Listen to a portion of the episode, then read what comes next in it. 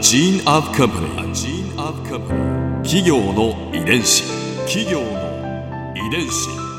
全国に546万社以上あるとされる日本の企業その企業の数だけ理念があり使命があり人間ドラマがありますこの番組ではさまざまな企業のトップや社員の方にお話を伺いながら成長する企業の DNA を解明していきます企業の遺伝子ナビゲーターは私はるかクリスティンとクオン株式会社代表の武田隆さんです。武田です。よろしくお願いします。さて今日はヒューマンホールディングス株式会社総合戦略室シニアマネージャー佐々木美希さんをお迎えしています。よろしくお願いします。よろしくお願いします。今回は佐々木さんのお仕事についてお話を伺います。教育って意外と参入障壁が低いのではえあきっちり仕掛けをしとかないと。だって先生さえいたらできるじゃないですか。はは。もうすごい調査し合ってますよ。ー。スクール間で。はあそうなんだ習いに行ったりとかね。きっちり仕掛けを作っておくっていうのは具体的にはどういった工夫があるんですか、業界の専門家たちを巻き込んでは後発で出ても勝てない。っていうようなところまで仕掛けをする。あ、始める前にもうその準備をしておく、はい。なかなか難しいんですけれども、うん。それができたのが日本初のフうん。ィッシングカレッジですね、へえ日本初なんですね。日本初ですね。これは結構秘話ですカレけどッジフィッシングカレッ具ジ、体的にどんなんなんですか？いやバス釣りがすごく流行ってて、はい、うん。琵琶湖とか河口湖ではい、生態系を壊すとかっていろいろ言う人もいるんですけれどもバスプロとかも出てはい。あ非常にブームだったことがあって社員の一人が釣りが好きで、うんフィッシングカレッジ作りたいとかえそれはどこでやるんですか？フィッシングカレッジっていうのは教室の中でやるのか教室の外でやるのか？中でやって実習で例えば福岡のフィッシングカレッジは海釣りが中心だったりとか。へその時にバスプロ協会の会長さんとかあはあ。のすごい方がいらしてあ、うん。でその人に味方になっていただいてでいろいろなバスプロさんとか釣り具メーカーさんですとか業界全体をほぼ抑えた状態でスタートしたんですよね。なるほど。そうすることによって後で入ってこようとしても、はい。い、や私たちはねここのうん。そうですここにそうです。教えてますからええ。っていうここに提供してますから。あれはでもねフィッシングカレッジやりますって言った時に、はい。あの役員の人たち笑ってたんですよね。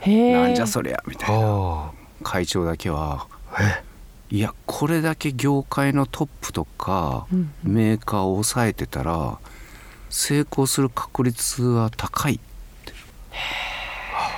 その後そのフィッシングカレッジっていうのはずっと今もやってますね。ずっと続いてるわけですよね。バス釣りのブームが過ぎて、はい。やっぱりあの生徒減ったんですけれどもずっとやってるから、はい。釣りの好きな人はうんうん。釣り雑誌読んで「えーあのフィッシングカレッジのヒューマン」とかってなんか広告代理店の人とかと話をししたりすることもあります。それはでもやっぱ嬉しいですよね、高校の時行こうかどうしようか迷ってたんですよみたいな。あの時笑って終わってたら。は 経営者の独特の勘としか言いようがないですね。あこれは成功するぞというえー勘が、そうですそうです。企業。の遺伝子。ちなみに佐々木さんご自身が今総合戦略室はい。でお仕事されてるわけですよね、はいそうです。それまで入社してからはどんなこう道をたどってきたんですか？会社の中では。最初はあの生徒募集ですよね。はい。で生徒募集をやってでやっぱりもっとスムーズに楽に来てほしいじゃないですか。綺麗な形で。うん。で当時はあのリクルートの進学ブックが幅を利かせてて今もいろんなメディアがあるんですけどもで高校生が進路を選ぶ時に専門学校進路を選ぶ時にそのリクルートブックのいろんな学校を見て選ぶんですよね。はい。はい。これがもし魅力的な原稿だったらあるいはビジュアルだったらクリエイティブがすごかったらもっと資料請求がいっぱい来てもっと入学が楽に促進されるのにって思ったん営です業のコストが落ちるじゃないか。そうです労力が。労力が落ちるじゃないか、それを会社の中で訴えたんですか？そうです。うん。だから広告部に行かせていただいて。えそれで変えたんですか、デザインを。変えましたね。全部。へ私の発注の仕方って一番いいなと思うデザインを見てはい。他の学校のですよ。はい。を見てこれよりいいものを作ってって発注するんです。はへえもうずっとその形ですね。キャッチコピーもそうですね。キャッチコピーも最終的にはこっちが決めるんですけれどもプロの方にいろいろそうです。この学校のこのキャッチコピーが一番優れてると思うけれどもこれよりも刺さるコピーを提案してっていう。それだけたくさんサンプルを見て。あそうですそうです。た他社はよく見ました私。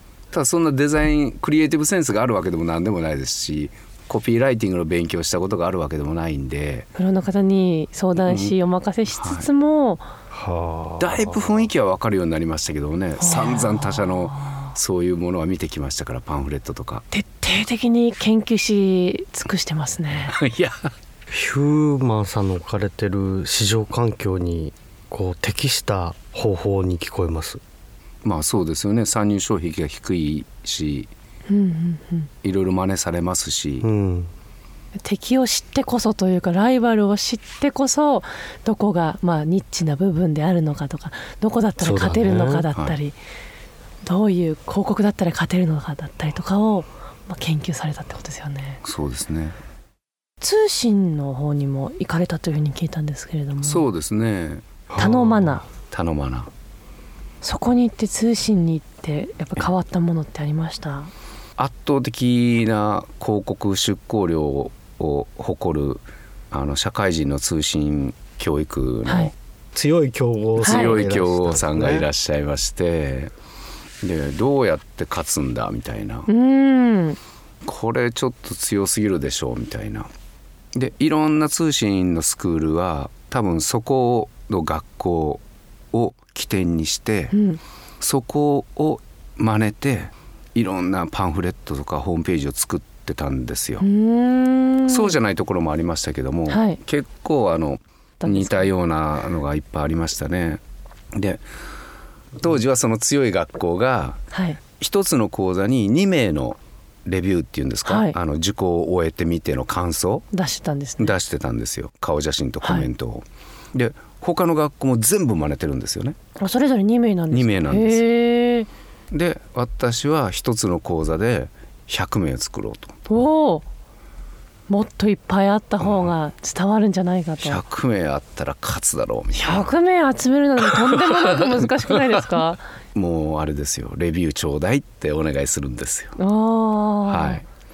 講座が不満だったらはいうるせえってなりますよね。うんうんうんうんもし講座の内容に納得していただいてたら「はいあわかりましたあのここに書いたらいいんですね」とか言ってくれるじゃないですか。うんだからレビューを獲得するっていうのはあの実は講座の中身を良くすることにもつながるんですよね。あで書いてもらえるような授業に講座にしていくっていうことも兼ねてたわけですね。兼ねてたんです。はい。ここで春風ビューポイント今回佐々木さんのお話の中で印象に残ったのはえー日本初のフィッシングカレッジを作ったことです。まあ、そうですね。日本初の何かを作るというのはすごく難しいことだとは思うんですけれども。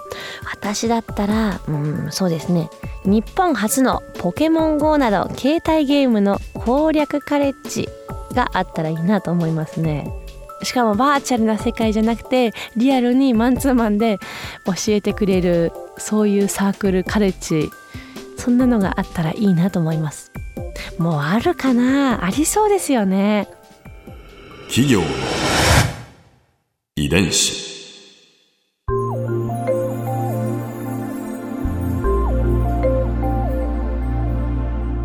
さてこの番組はポッドキャストのほかスマートフォンタブレット向けアプリ JFN パークでも聞くことができます。お使いのアプリストアからダウンロードして企業の遺伝子のページにアクセスしてみてくださいそれでは来週もお会いしましょう。企業の遺伝子ナビゲーターは私はるかクリスティンとクオン株式会社代表の武田隆でした。